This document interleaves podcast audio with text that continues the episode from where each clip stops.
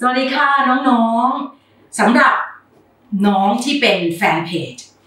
แฟตเอาคุณแจกขายความรู้ใหม่สู่การขจัดไขมันนะคะ แล้วก็น้องๆที่เข้ามาติดตามเว็บไซต์นี้นะคะ หรือว่าติดตามเพจแฟตเอาคุณแจกขายความรู้ใหม่ เป็นครั้งแรกเนี่ยนะคะพี่ผมเชื่อว่าเข้ามาใน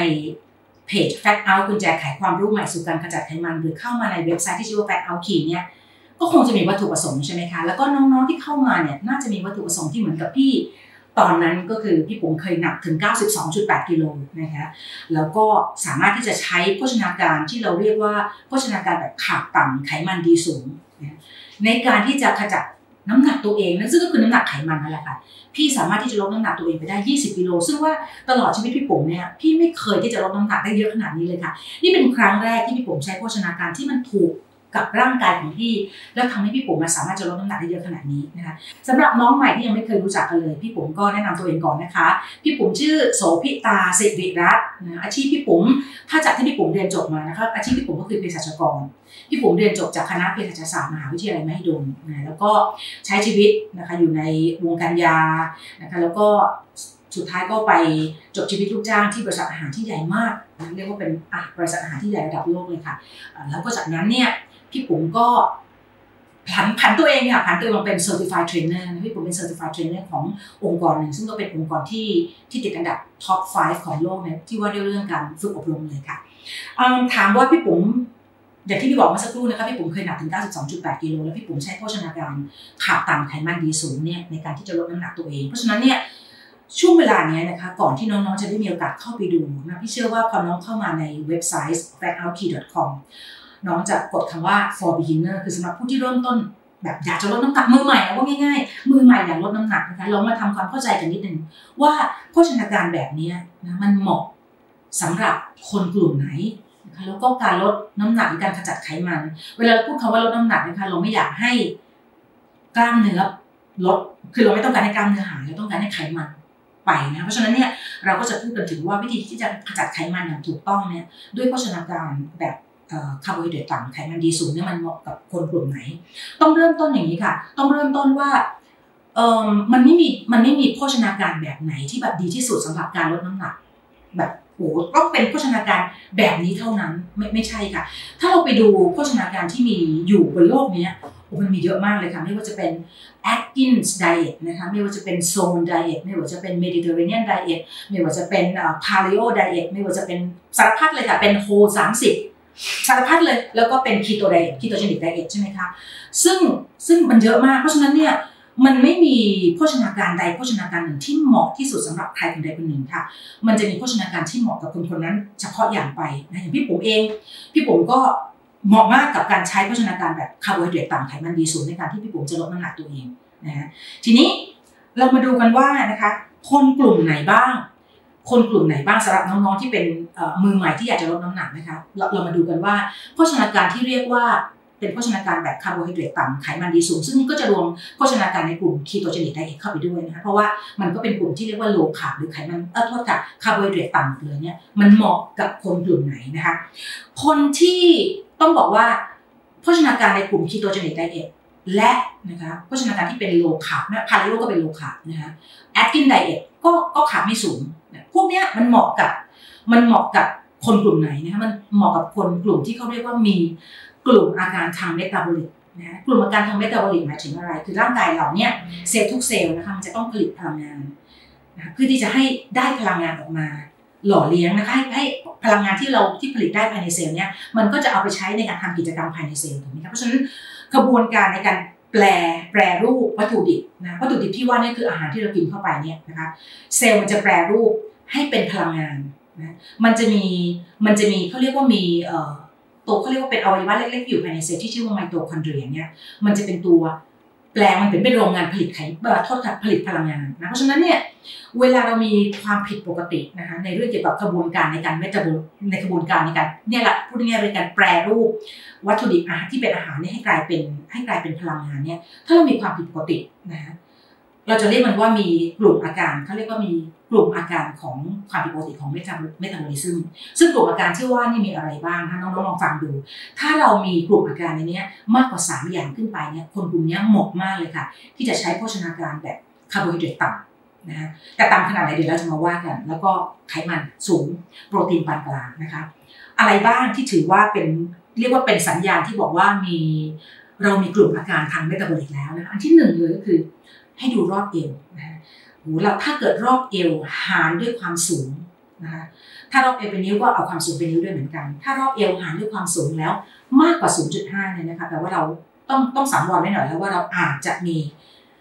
เข้าไปอยู่ในกลุ่มที่เรียกว่ามีกลุ่มอาการทางเมตาบอลิซึมนะคะอะไรอีกบ้าง อันที่สองก็คือ คือถ้าเอารอบเอวหารด้วยรอบสะโพกเนี่ยผู้หญิงเนี่ยไม่ควรจะเกิน 0.8นะคะผู้ชายเนี่ยก็ไม่ควรจะเกิน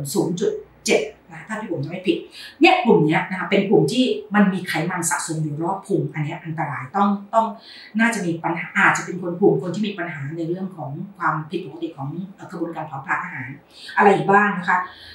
ระดับน้ำตาลในเลือดมันจะแบบสูงขึ้นขยับสูงขึ้นทุกปีเลย แล้วก็ไปปริมปริมนะคะเราจะต้องน้ำตาลในเลือดเราเนี่ยจะอยู่ที่ประมาณ 70ถึง110 70ถึง110มิลลิกรัมต่อ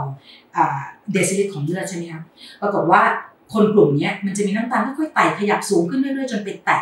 100นะแล้วบางทีบางคนแตะ110พี่ผมเหมือนกันพี่ผมเป็นคนหนึ่งที่น้ำตาล ขยับขึ้นมาเรื่อยๆ แต่ว่าไม่ได้ใส่ใจเพราะคิดว่ามันก็ยังคงอยู่ในอยู่ในแอเรียในเรียนที่ปกติดี พี่ก็ไม่ได้ใส่ใจมันเลยนะคะเพราะฉะนั้นถ้าเราเห็นตัวเองมีระดับน้ำตาลในเลือดขยับขึ้นเรื่อยๆเนี่ยนะอันนี้อาจจะต้องสังวรนิดนึงว่าเราอาจจะเริ่มมีกลุ่มอาการที่เขาเรียกว่าเป็นกลุ่มที่มีความเสี่ยงในการที่จะเป็นเบาหวาน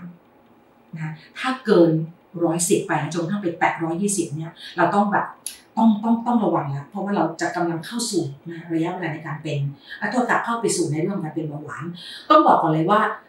น้ำตาลในเลือดเนี่ยมันมีกลไกในการควบคุมร่างกายจะควบคุมระดับน้ำตาลในเลือดอย่างแน่นหนามากเลยค่ะ ให้มันอยู่ที่ช่วง 70 ถึงถึง110แล้วมันจะคุมแน่นหนามาก มันจะมีฮอร์โมนหลายตัวมากที่ทำงาน เพื่อจะคุมน้ำตาล ทีนี้เวลามันขยับขึ้นทีละน้อยทีละน้อยแล้วเราไม่ใส่ใจมันเนี่ย มันหมายความว่าอะไรมันหมายความว่าขนาดนั้นเนี่ยขณะที่น้ำตาลก็ขยับขึ้นเลยนะคะน้องตับอ่อนของเราซึ่งทำหน้าที่ในการผลิตฮอร์โมนตัวนึงที่ชื่ออินซูลินเนี่ยมันทำงานหนักมันทำงานหนัก เพื่อที่จะดึงน้ำตาลเนี่ยให้ที่ออกเรียกว่าดึงน้ำตาลที่ออกไปเรียกว่าผลักน้ำตาลที่ออกไปนอกกระแสเลือดอะให้ไปอยู่ในเซลล์นะคะไปอยู่ในกล้ามเนื้อ แล้วนานวันเข้าเราก็ไม่ใส่ใจใช่ไหมคะโอ้ตับอ่อนมันทำงานหนักมากเลยเพราะว่าเราก็ยังคงกินอาหารที่เป็นกลุ่มแป้งโดยเฉพาะแป้งที่ผ่านกระบวนการ ซึ่งเป็นจุดที่พี่ผมเขียนไว้ในเพจที่ชื่อแฟตเอาคุณแจไขความรู้ใหม่สู่สู่การขจัดไขมันมากเลยว่า แป้งผ่านกระบวนการนะคะ ไม่ว่าจะเป็นเค้กนะคะพิซซ่าโดนัทอะไรละพายคุกกี้พวกนั้นเนี่ยค่ะเอ่อเรียกว่าพาสต้าพวกนั้นที่ใช้แป้งผ่านแป้งที่มันแป้งผ่านกระบวนการหมายถึงมันเป็นแป้งที่มันบดจนกระทั่ง ไม่เหลือโครงไม่เหลือโครงโครงสร้างธรรมชาติของของแป้งเดิมเลยค่ะ มันบดจนกระทั่งผนังเซลล์แตกหมดเลยอะนะผนังเซลล์เป็นปราการด่านสุดท้ายที่จะกันไม่ให้เอนไซม์ที่ย่อยแป้งได้เนี่ยเข้าถึง เมื่อเราใช้กระบวนการทาง mechanic ทางวิศวกรรมอาหารเนี่ยบดมันจนกระทั่งมันป่นเป็นฝุ่นเลยค่ะนั่นแปลว่าเรากำลังทำให้เอนไซม์ที่ย่อยแป้งเนี่ยนะเข้าไปถึงมันได้แบบรวดเร็วมาก โดยไม่มีอะไรมากั้นเลยเพราะฉะนั้นการดูดซึมน้ำตาลเข้าสู่กระแสเลือดจะแบบ จะดูดซึมเข้าไปเร็วมากนะคะทำให้น้ำตาลในเลือดเราชูขึ้นสูงนะคะแล้วก็ร่างกายก็บอกว่าอุ้ยน้ำตาลสูงขนาดนี้ไม่ได้ตัดอ่อนจะผลิตอินซูลินออกมาเพื่อที่จะผลักน้ำตาลออกไปจากเลือดเพราะว่าถ้าน้ำตาลอยู่ในเลือดเยอะมากๆนะคะ มันก็เป็นพิษต่อต่อร่างกายผลักเข้าไปเยอะมากเซลล์ก็บอกว่าอุ้ยฉันไม่เอาแล้ว ถ้าผลักมาเยอะขนาดนี้นะคะสิ่งที่สิ่งที่จะเกิดขึ้นคืออะไร ร่างกายบอกว่า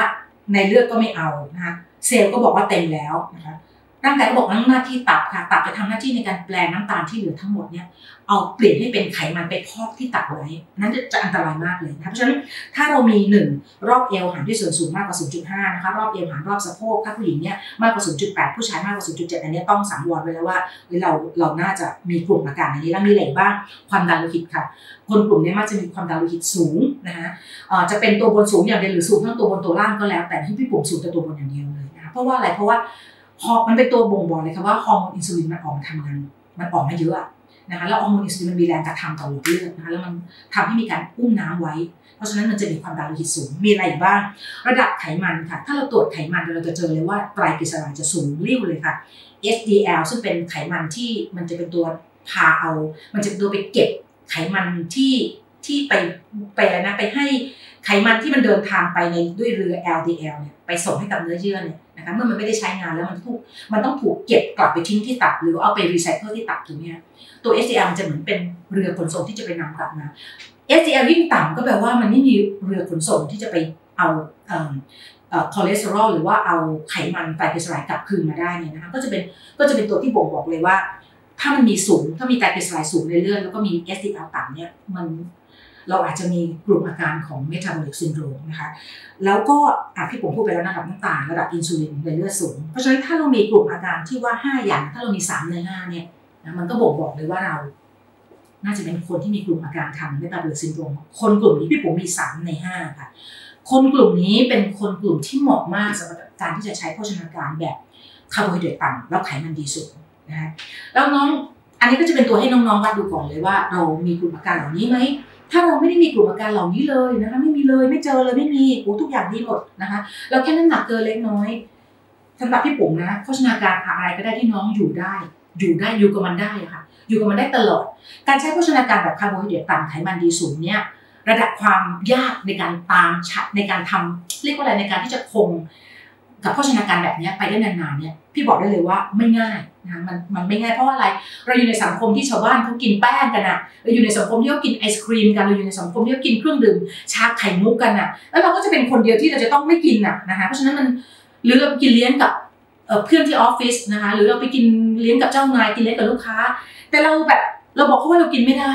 มันมันเพราะฉะนั้นโภชนาการแบบนี้ มันไม่ได้เป็นโภชนาการที่ง่ายในการที่จะทำให้มันตลอดรอดฝันนะคะสำหรับพี่เนี่ยโภชนาการที่ดีคือโภชนาการที่เราจะต้องอยู่กับมันได้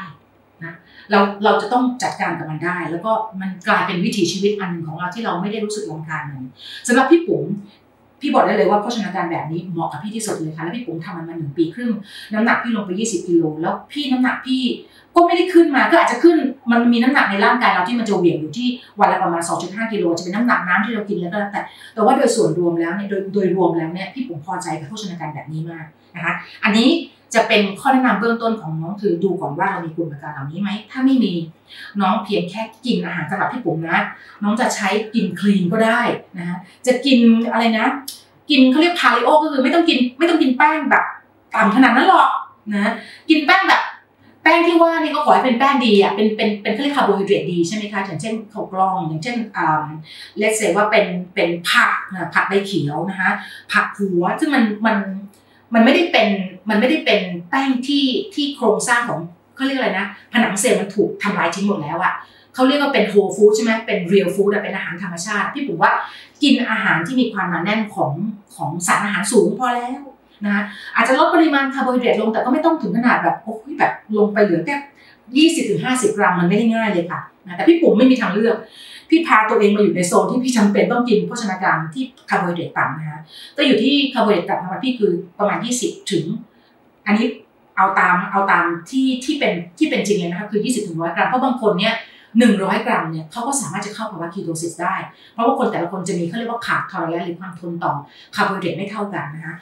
วิธีการเนี่ยเดี๋ยวเราจะไปว่ากันจริงๆพี่ปุ๋มเคยเขียนโพสต์ไปแล้วว่าวิธีที่เราจะ test ว่าเราอะมี carb tolerance เท่าไหร่แต่พี่ปุ๋มขออนุญาตไม่พูดในที่นี้แล้วกันเดี๋ยวมันจะยาวมากเกินไปนะทีนี้ มันมีกุญแจ 5 ดอกค่ะสำหรับน้องที่ดูแล้วเราเนี่ยเข้าอยู่ในกลุ่มที่มี metabolic syndrome แน่ๆนะคะมันจะมีกุญแจอยู่ 5 ดอก ซึ่งมันมีอยู่ในโพสต์ปักหมุดเวลาน้องเข้าไปที่ที่เว็บไซต์ชื่อ fatout.com เนี่ยน้องเข้าไปที่คำว่า beginner หรือผู้เริ่มต้นใหม่เนี่ยเข้าไปมันจะมีวิดีโอ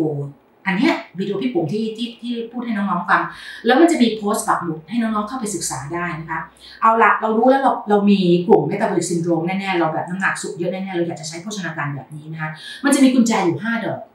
อันที่หนึ่งก็คือเราจะต้องกดปริมาณ เราต้องลดปริมาณคาร์โบไฮเดรตลงนะลดปริมาณคาร์โบไฮเดรตลง วิธีการก็คือว่าจริงๆเนี่ยพี่อะไม่ไม่อยากให้พวกเราใช้วิธีนับแคลหรอกมันมันไม่ work อะนะฮะแต่ว่าสำหรับเบื้องต้นมือใหม่เนี่ยโอเคช่วงแรกนิดนึง ให้รู้หน่อยว่าเราควรจะได้ต่อวันเท่าไหร่นะในในโพสต์ปักหมุดจะมีวิธีสอนเลยค่ะว่าเราจะคำนวณวิธีแคลอรี่ที่ได้ต่อวันเท่าไหร่นะปริมาณคาร์โบไฮเดรตปริมาณไขมันปริมาณโปรตีนที่ควรจะกินเป็นเท่าไหร่นะหลักๆเลยก็คือว่าการกระจายพลังงานของคาร์โบไฮเดรตเนี่ยให้อยู่ที่ประมาณ 5-10%นะฮะโปรตีนประมาณ 20-30%แล้วที่เหลือประมาณ 60 ถ้าเป็นรวมกันถ้าเราเอาถ้าเราเอารวมรวมกันอีกประมาณสัก 70%เนี่ยเป็น เป็นเป็นไขมันใช่ไหมคะแล้วเป็นไขมันดีนะแล้วคาร์โบไฮเดรตโปรตีนแล้วก็ไขมันที่ว่าเนี่ยจะกินอะไรได้บ้าง ก็จะมีอยู่ในโพสต์ปักหมุดเหมือนกันนะฮะเรียกว่าเป็นเป็นอินโฟกราฟิกสวยๆที่บอกว่าอาหารไฟแดงก็คือไม่ควรกินเลยนะคะอาหารไฟไฟส้มไฟส้มคือกินได้ในปริมาณน้อยนะคะแล้วก็อาหารไฟเขียวนั่นคือกินได้เต็มที่เลยเป็นอาหารที่เหมาะสำหรับคนที่ต้องการใช้โภชนาการคาร์โบไฮเดรตต่ำไขมันดีสูงนะโอเค อันนั้นคือกุญแจดอกที่หนึ่งคือการกระจายพลังงาน ของสารอาหารสามตัวคือแป้งคาร์โบไฮเดรตไขมันโปรตีนต้องเปลี่ยนนะคะอันที่สองก็คือเรากินอาหารธรรมชาตินะคะ เราต้องกินอาหารที่เป็นอาหารธรรมชาติ เราจะไม่กินอาหารสำเร็จรูปหรืออาหารประดิษฐ์ อันนี้พี่ปุ๋มเน้นเลยนะคะ ต้องกินอาหารที่มีความหนาแน่นของสารอาหารสูงนะคะ โปรตีนจะต้องสูงปานกลางนะ โปรตีนสูงปานกลางก็คือเราจะคำนวณในมีวิธีคำนวณอยู่ในโพสต์ปักเรียบร้อยแล้ว นะคะมีอะไรอีกบ้างอันที่ 3 ที่เป็นกุญแจไขความรู้ใหม่สู่การกระจัดไขมันก็คือ เรื่องความเครียดค่ะ จะต้องจัดการเรื่องความเครียดตัวเองให้ได้ดีนะคะเราจะต้องไม่ไม่เออทุกคนจะมีวิธีจัดการความเครียดตัวเองได้ดี พี่ปุ๋มก็จะคือพี่ปุ๋มจะใช้วิธีเขาเรียกอะไรนะโบรานุสติใช่ไหมก็คือ จะไปทะเลาะกับใครหรือจะไปจะไปโกรธใครเรื่องอะไร เพราะว่าทั้งเวลาเราไปโกรธใครนะทั้งเขาทั้งเรามองหน้ากัน แล้วก็ไม่รู้จะถึงบ้านกันหรือเปล่าพี่อาจจะไม่ถึงบ้านเขาอาจจะไม่ถึงบ้านก็ได้ ก็ไม่ได้มีอะไรที่เราควรต้องไปนั่ง โกรธเคืองหรือว่าเก็บความเครียดอะไรมาไว้นะฮะแล้วก็บอกตัวเองเสมอว่าพรุ่งนี้มันก็เป็นวันใหม่แล้วพรุ่งนี้ก็หาทางแก้ไขกันใหม่นะนั่นก็คือวิธีการจัดการความเครียดของเรา เพราะความเครียดมีผลอย่างมากกับฮอร์โมนนะคะแล้วก็ทำให้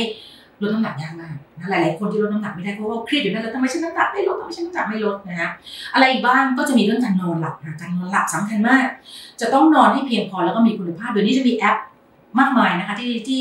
พี่อยากให้ดูว่าเราหลับลึก ได้เยอะขนาดไหน บางคนการหลับแปดชั่วโมงแต่หลับลึกน้อยมากเลยอะอันนั้นก็ไม่ไม่ดีเลยเพราะว่าโกรทฮอร์โมนมันจะหลับได้ไม่ดีนะเพราะโกรทฮอร์โมนมีความสำคัญมากกับการเผาผลาญไขมันเรานะอะไรบ้างอันสุดท้ายค่ะเขาเรียกว่าเป็น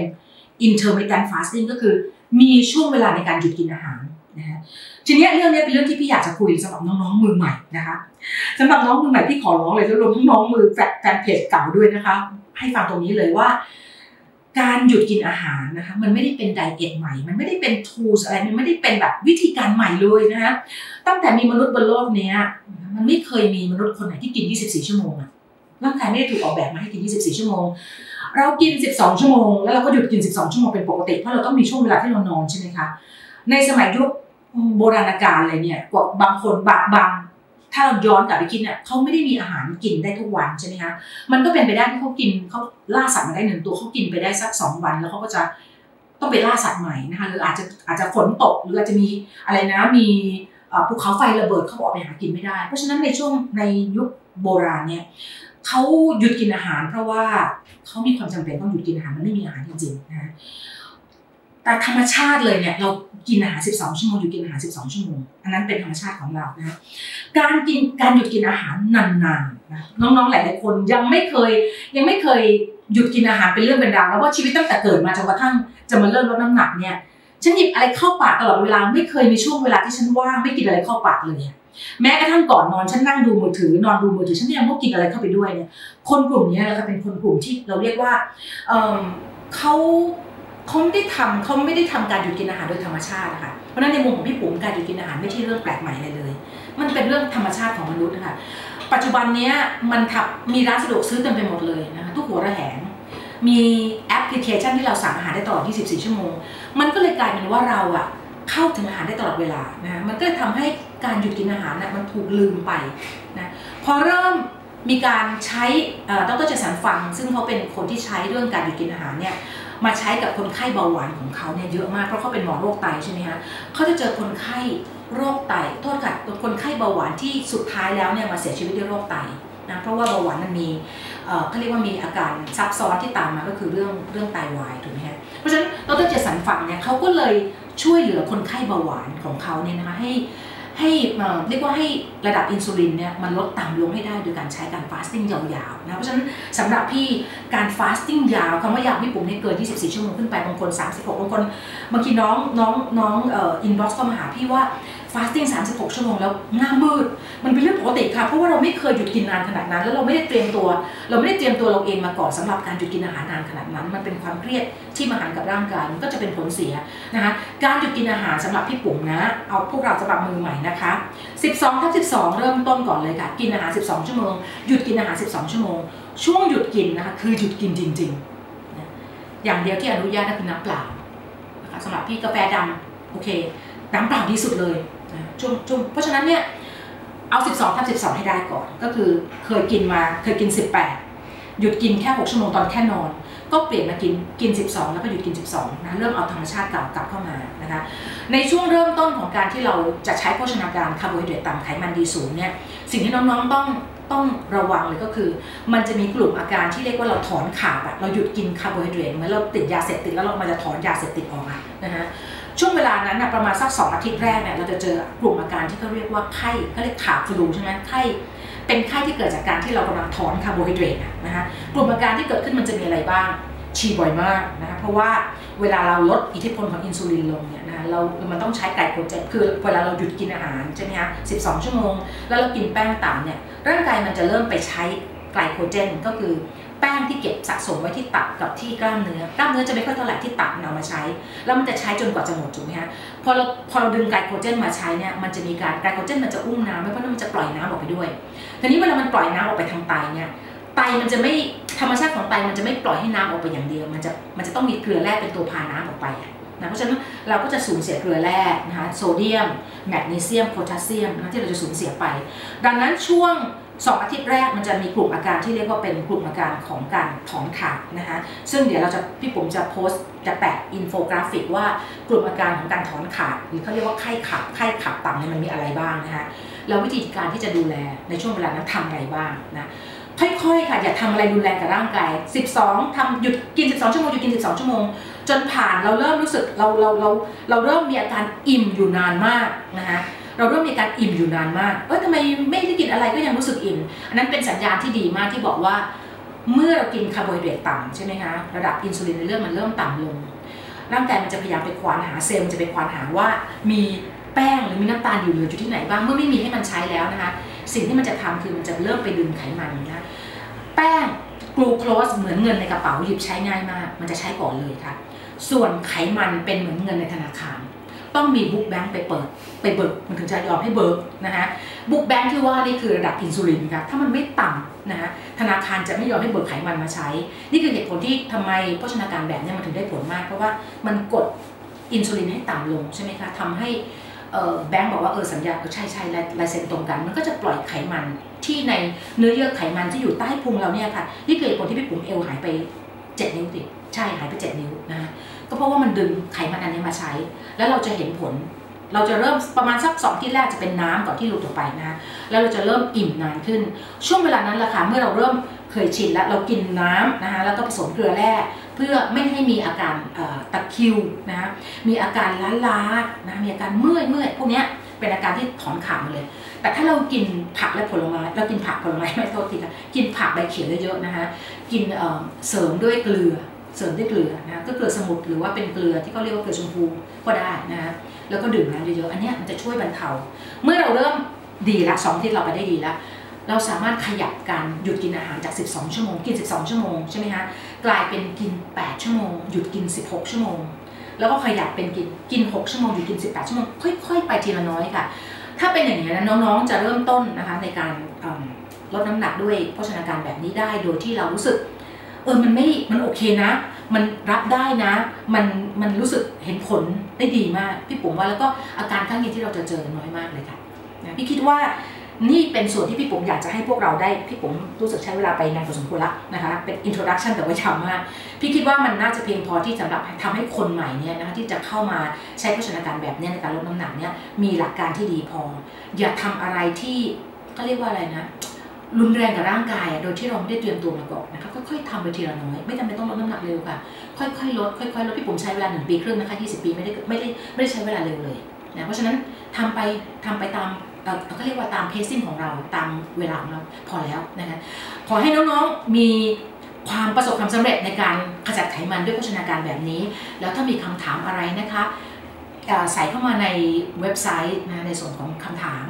ในเว็บไซต์ชื่อ fatout.com นะคะ หรือเข้าไปกดไลค์เพจ fat out คุณแจไขความรู้มาสู่การกระจายไขมันแล้วก็ inbox เข้ามาหาพี่ปุ๋มได้อยากจะรู้อะไรพี่ปุ๋มตอบเกือบทุกคนเลยค่ะ พี่ปุ๋มแทบจะไม่เคยไม่ตอบคำถามใครเลยนะคะ ขอบคุณนะคะ